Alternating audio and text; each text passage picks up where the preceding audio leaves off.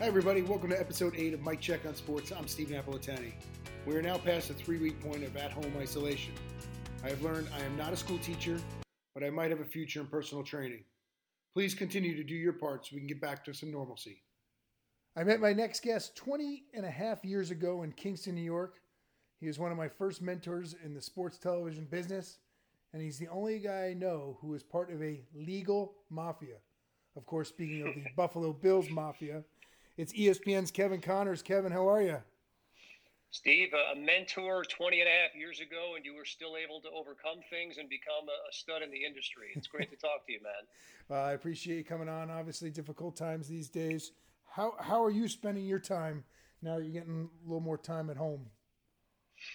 Yeah, we were joke, joking around um, a little bit earlier. I, have been doing about the only thing you can do in terms of like uh, sanity, and that's I've been running a ton. Mm-hmm. Really gotten into running. My my wife is a runner, and uh, she got me into it. So we've been doing that, and it's been really uh, good and challenging. And you know, of course, social distancing when you do that. Um, but besides that, I've been Mr. Mom. I mean, I you know, with not a lot, with no sports going on, and mm-hmm. and not a lot of shows to do at ESPN, it's kind of just been you know, be at home, be in with the kids, and be in with my wife, which which has been great. You know, I mean, it's it's obviously those of us who, who work, whether it's you know uh, part time or full time, we've got a commitment on that front. So to be able to spend extra time, especially at an uncertain time like this, it's been really nice. So I want to dig a little deeper into Kevin Connors. You grew up in Rockville Centre, Long Island. What was that like? It was awesome. Yeah, I, I just it's it's funny that we're having this conversation because I just reconnected with uh, with a high school friend um, earlier this week, hmm. and we were talking about it. And I said to him, I said, you know, I loved just about every part of my youth. Hmm. I loved the, the town that I grew up in. I loved the high school that I went to. I love uh, loved the, the role that I played in in the production of being a, a kid. You know, coming up and going to uh, Southside Middle School and then Southside High School. Uh, I, I, was a, big, big into sports. Surprise, surprise.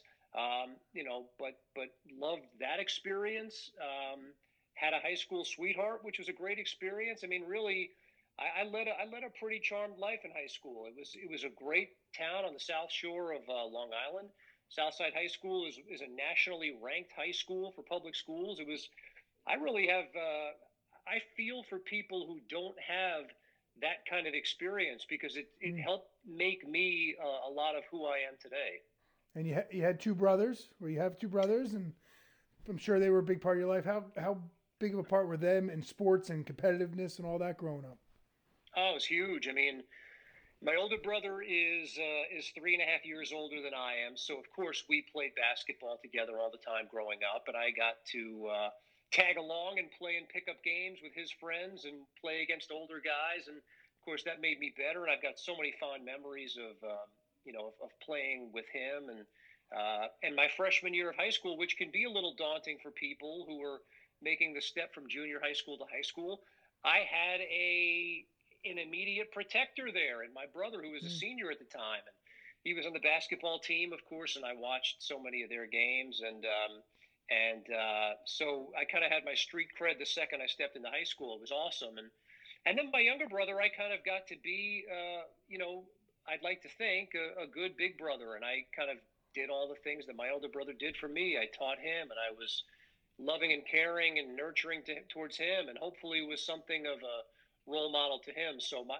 my brothers and I to this day are still super tight. We love sports and music and go to shows and games together. And, um, we don't live as close as, as I wish we did, but uh, we talk all the time. They're a huge, huge part of my life.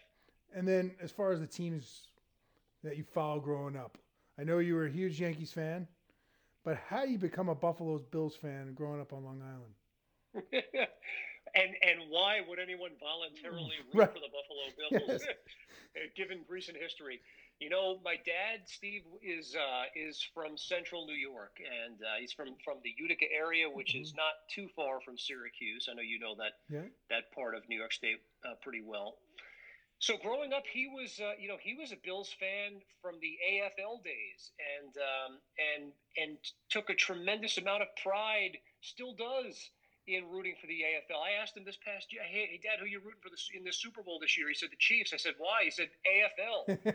you know, so for, for folks of a certain age, you know that that resonated with them. This this renegade league that that stood up to the NFL and obviously forced the merger and all that. So he was a big um, he was a big Buffalo Bills fan. He he uh, passed that gift along to me, and you're right. I mean, being being a Buffalo Bills fan on Long Island uh, in the at any time, but in the 80s and 90s, you know, the Jets had their moment a little bit in the 80s, and then they kind of stunk in the 90s, and and of course the Giants were great, and it's Bills Giants in the Super Bowl in Super Bowl 25. Um, you know, so it was I was kind of like the total outcast in, amongst all Jets and Giants fans. But um, for the run that the Bills had at that time, I, I, benefited from being a Bills fan. It was awesome. I heard recently that they lost one of their leaders, the Bills Mafia, Pancho Billa. Yeah. You ever opportunity to connect with uh, with him? You know, we did on social media, um, and I, I, don't even know if I've ever told anyone this story. Um, someone would, I guess I didn't quite at first realize the severity of things. And then mm-hmm. when someone passed it along to me, um, I said, you know, he's, he's got a family. We, we got to get them, you know, we got to figure out getting them to Disney somehow.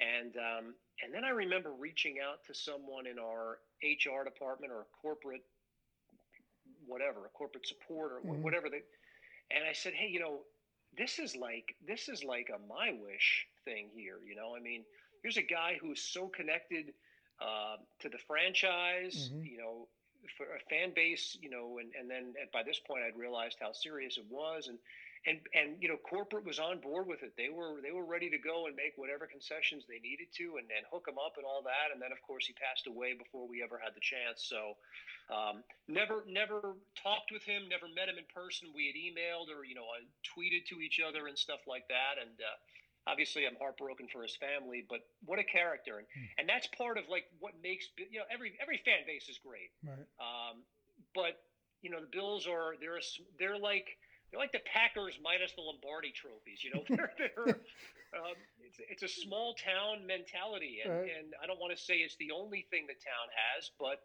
it's a huge component to the identity right. of the town, and so they identify so closely with the team, and the team identifies with its fans. It's a neat dynamic. Did you always know you wanted a career in sports? You know, uh, yeah, and now to what level? I mean, like right. in, you know, in middle school, I'm like, oh, I'm going to play in the NBA, right? Right. You know, well, uh, guess what? Um, but so then in high school, I kind of thought um, I, I, can remember again going back to you know a really good buddy of mine who unfortunately has passed away. Um, he was my best friend in high school, and we oh, we spent so much time in his basement playing Tecmo Bowl football. Oh, I remember and, that. I mean, you know, and, and we would Steve, we would broadcast the games to each other, and I mm-hmm. loved it and um, and so I sort of you know by that point was was considering things and and and knew I wanted to play basketball in college and I was never going to go and play at a Division one school like Syracuse, but mm-hmm. I could at a Division three school like Ithaca College, you know, play basketball and study television radio and and just the thought of being able to talk about sports for a living was was so attractive to me and I was able to to do both at Ithaca and 20 something years later here we are were did you have any influences that you used to look up to in the business, broadcasters or anything? Yeah, you know, I, have given that some thought um, in the past. I, you know, who, what kid of that age didn't love Marv Albert mm-hmm. and Bob Bob Costas? I mean, those guys were they were everywhere and did everything. I can remember being being, God, you know, 10, 11 years old and watching Marv Albert on the WNBC News broadcast. He would do the six o'clock sports within the news. Right. Back back then, I want to say it was it was like the, literally the anchor team was, and this is at WNBC, not national, right. WNBC, in local New in New York. Yep. It was it's like Al Roker, Sue Simmons, Jack Cafferty, and Marv Albert. I mean. I mean, you know, you want to talk. That's murderer's row right, right, there. I mean, that is so I can remember watching. You know, Marv would do the uh, He'd do the six o'clock sports, and then he'd go to the Garden and go do a Knicks or a Rangers game, and then bounce back to Rockefeller Center and do the eleven o'clock sports. You know, and I was like, wait a minute, that that's that's got to be the greatest job of all time. So Marv was a huge influence, and then his, someone his his um, uh, person who succeeded him when he became national full time was Len Berman, and I still mm. Admire Len. He, he's someone who I think is as good as anyone was in local news, and even did play by play. So those two guys, Bob Costas, you know, certainly those are probably three that come to mind. And you talked about basketball being a part of your life, and you were all all county basketball player in high school. Then you went on to Ithaca, played four years there.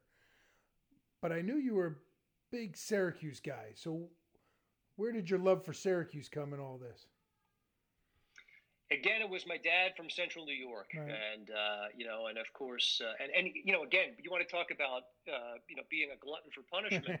I mean, this is in the '80s, being a Syracuse fan when St. John's was so good right. with Mark Jackson and Walter Berry and uh, uh, you know uh, Willie Glass and and all these Chris Mullin, who I eventually got to work with at ESPN, one of the great guys. Um, it was it was so that's how I became a Syracuse fan was by my dad being a Central New Yorker, and still am to this day. They've they've treated me to so many, you know, heartbreak as a kid because they never won '87 against Indiana was a killer.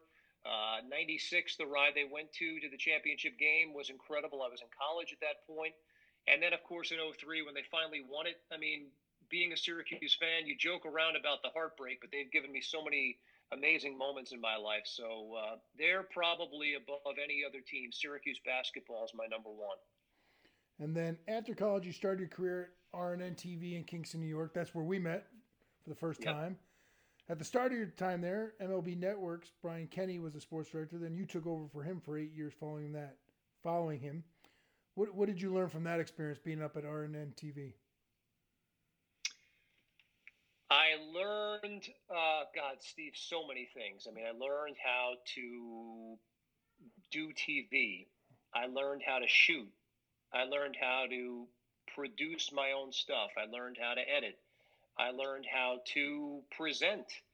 Um, I learned how to deal with people. I learned how to deal with massive rejection.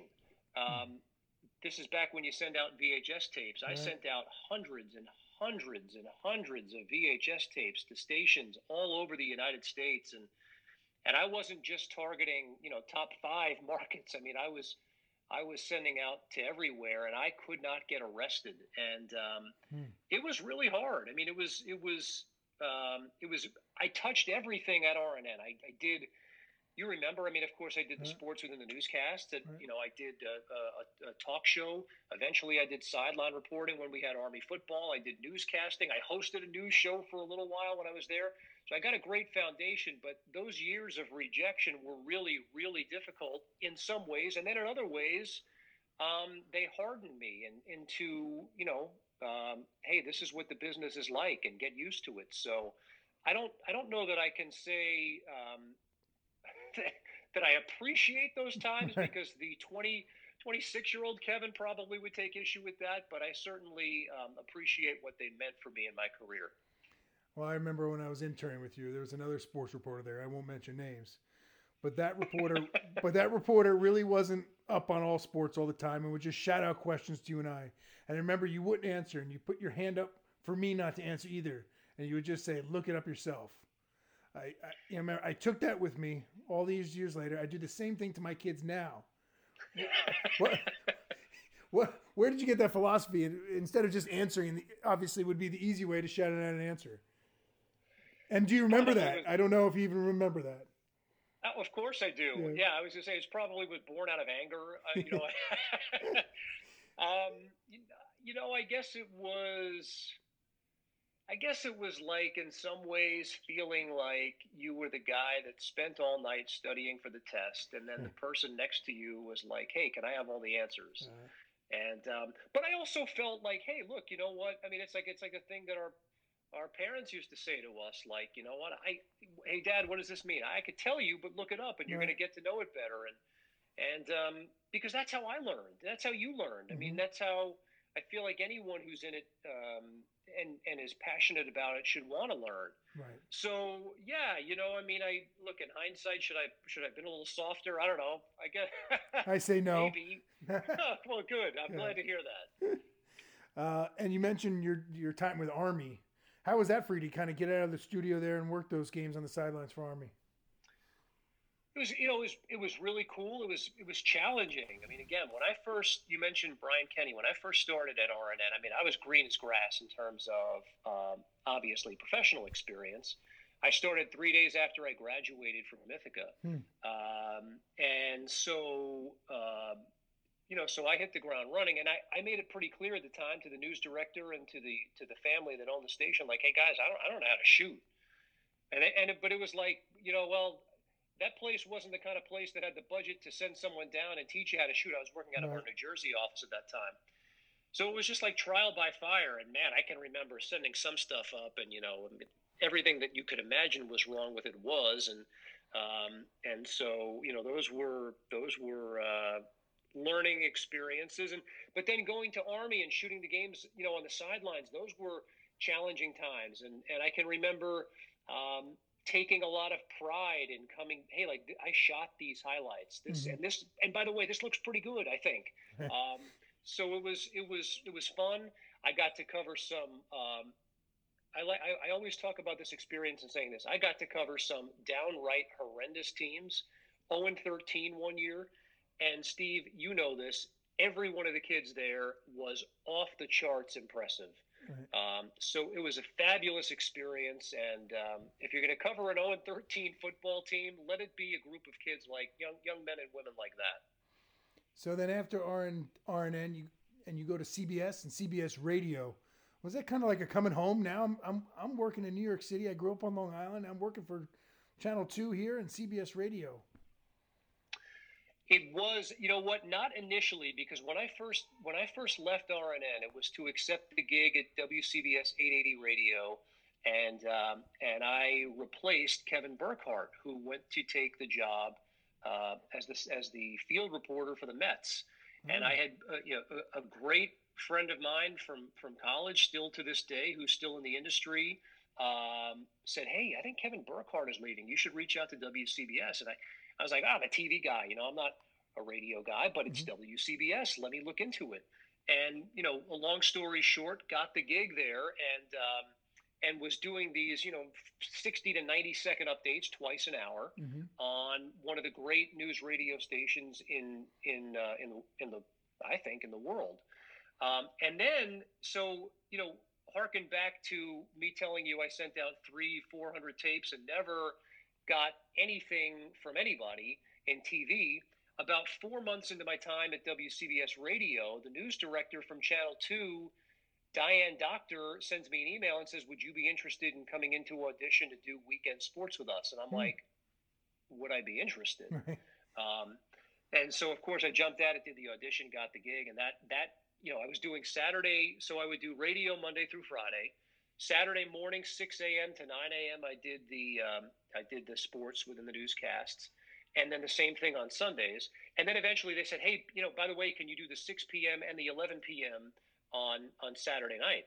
So then I'm doing 6 a.m. to 9 a.m. Saturday morning, checking in the hotel down the block, going back to the broadcast center, doing the 6 and 11, Hmm. back to the hotel, and then back in the morning do the 6 to, to 9 a.m. on Sunday. And it was like, it was insane. I think I had like five or six days off for, for a calendar year, not weekends. I'm talking about days off. Right. Um, but it was it was what I had to do, and I, I wear it as a badge of honor today because uh, it was a it was an incredible opportunity and experience. And in 2008, you joined ESPN full time. How big of a moment was that for you? I was getting ready to do it must have been like a 315 update and my agent at the time calls and I say, "Well, let me answer this." Cuz I had, you know, he had told me, "Hey, we got you an audition at ESPN." So Mhm. I I I uh, went up, did the audition interview with like six people. And this was in my dates are going to be off, but let's just say it was in February. Right. And beginning of February, I don't hear anything for that week, and the next week, and then March comes along, nothing at all in March, and then mid-April, still haven't heard anything. And I'm like, I mean, are they, you know, I haven't heard anything in two months. That's a bad sign. But they could have just said thanks, but no thanks, and they Mhm. haven't said that, so that's a good sign. So, so anyway, he calls me up one day. It's like three thirteen, like two minutes before my update, and Mhm. he says to me, "I'll never forget." He says, "How'd you like to move to Bristol?" And I mean, that three fifteen update, I must have sounded like I was on speed because it was. It was um, it was an awesome moment and uh, obviously a life changer in in virtually every way for me. Do you remember your first Sports Center, the date? Who was your co-host? You remember your first story? I don't. Re- so here's what I, you know, when I first started there, ESPN News was still doing original programming, Right. and it was kind of like, uh, you know, CNN headline news. Um, every half, I think it was, I think we did half hour wheels back then. Mm-hmm. You know, so I, I remember my first shift was like noon to three on ESPN News. They probably thought like, what's the least viewed show in the history of the network? Um, so, but but again, so but then I did I did ESPN News almost exclusively for two years. It's totally different now. Someone to get tired and bang, they're on Sports Center. Right. I did news for like two years, and then I finally got my uh, I finally got my break, and I do remember my co-host was Jay Harris, and there Hmm. are a few people who you could want to uh, work with more and that kind of an opportunity than than Jay. He is a, an amazing guy. He's a good friend, and it was um, yeah, it was it was. You wish that you appreciate those moments more in the moment. right. You know, I I don't know how you feel about that, Steve. Like when you know when when you're doing games or your first game or your first playoff game or whatever it was, you're just so focused on wanting to do it well Right. that you don't stop and think some like look around and say, hey, you know what? In some ways, I've made it here. Yeah, I, I don't know how you feel about that. No, you know, it, it, it does come up in my, in your mind at times. And, you know, I remember working, you know, this is not about me, about you, but the 2010 Olympics and the Sidney Crosby gold medal game. And it was just such, we were kind of out of place and we were, had to do it out of the IBC and it was just chaotic and you didn't think about it at that point. It was just more or less like, let's do it. Let's try to get it done right and get out of here. And then years later, you think about, wow, that was pretty awesome. But like you said, you, you don't really enjoy it as much at the moment as much as you should.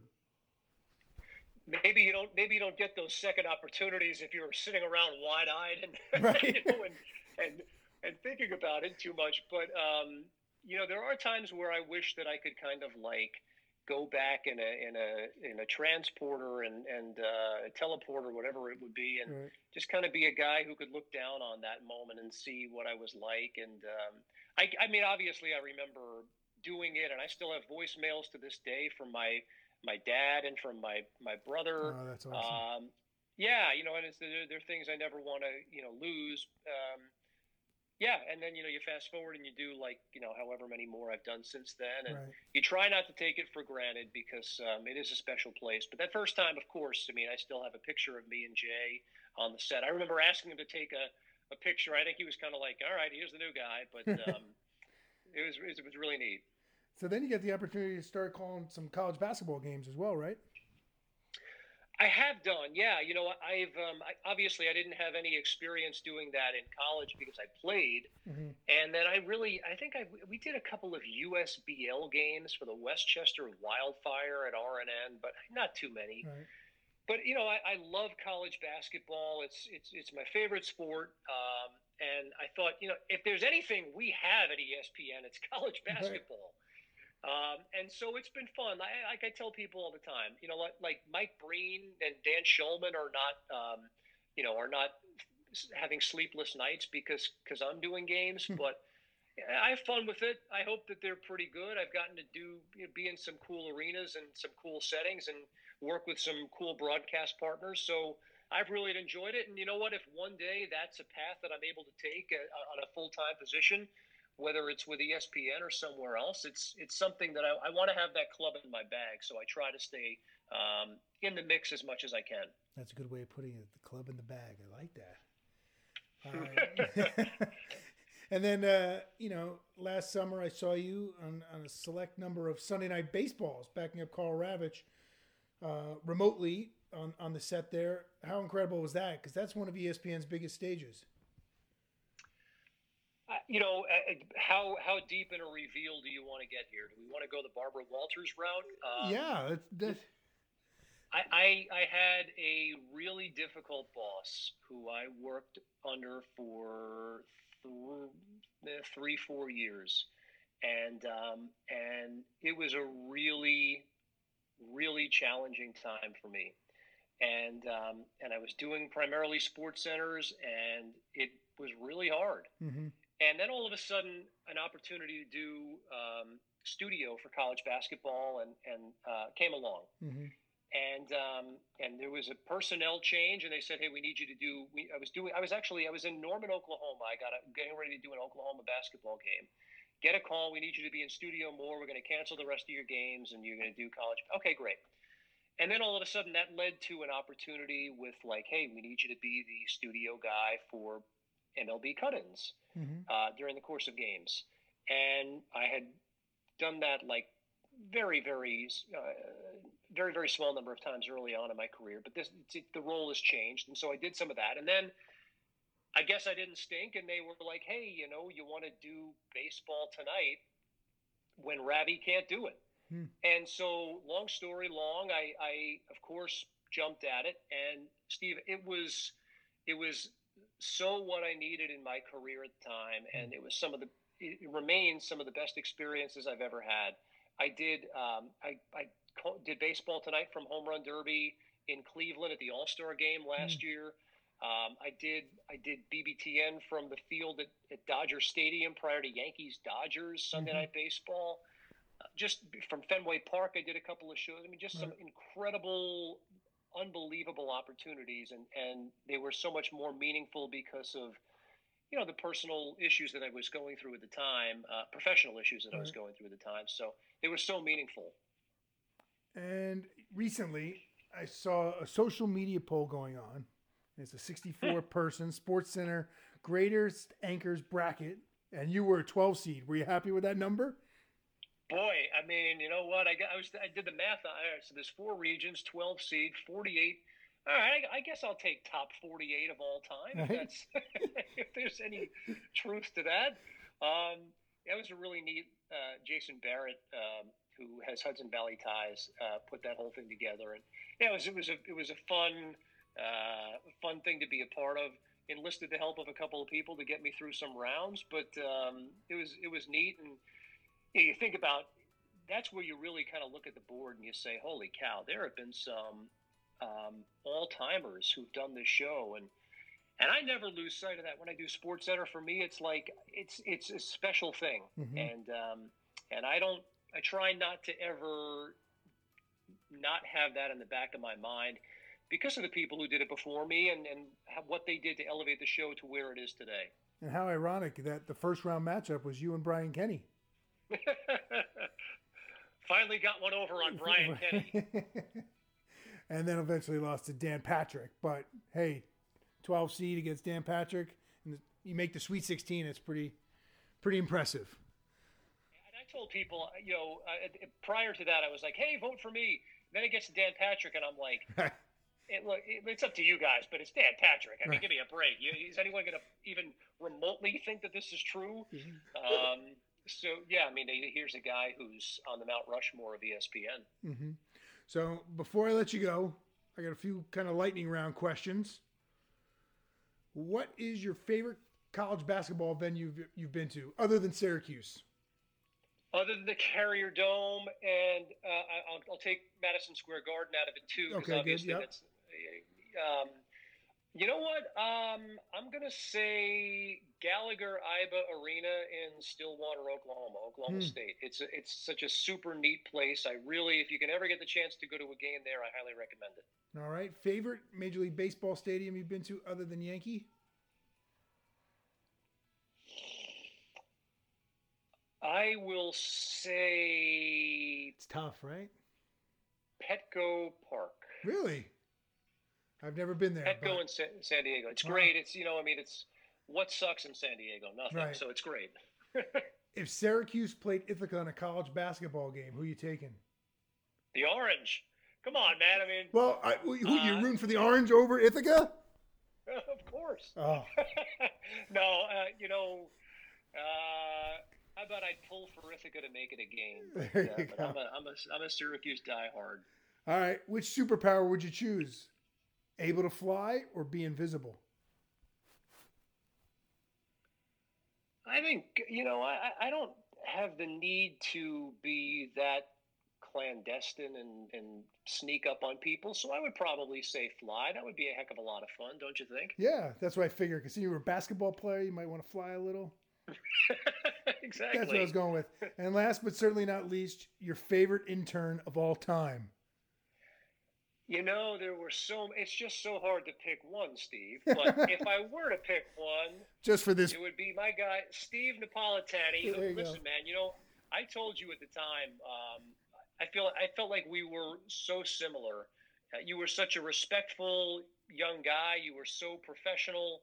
You got it. You were. Um, you were everything that you'd hope to have in an intern. I'm not, I'm not saying that because you and I are talking. Right. I would say that to someone who who I didn't you know who, who didn't know you. Oh, thank you. You were awesome, and it's hardly surprising that you've had the success personally and professionally that you've had because you're an awesome guy, and um, I'm so glad we've reconnected here. And I will say, you know, every time I see you, whether it's on MLB tonight, you know, I have nothing to do with your career, but for some reason, I have this. Uh, I'm proud. I'm proud for you. I'm happy for you and the success that you've had. Uh, you deserve it. You're an incredible human being, and you know we don't stay in close contact as as probably we should, but uh, I am so happy for your success and wish you nothing but the best continuing going forward. Well, hey, let, let's let's let's change that moving forward after this, and uh, and the feeling is mutual, Steve. You're a great guy, and uh, you're a super talented guy, and um, hey, maybe one day we can work together again. Maybe Yeah. it just won't be the the, the intern relationship, but uh, that would be a trip. I'd love that. Yeah, me too. Well, Kevin, I appreciate your time. Thanks for uh, coming on. You're the best, Steve. This is great. Thank you so much for having me. I really mean it when I say I wish Kevin continued success. He certainly has been placed in so many valuable roles with ESPN. On the next episode of Mic Check on Sports, it will be a reunion of Napa Valley when I talk with MSG Network's Steve Valaket. Take care, brush your hair.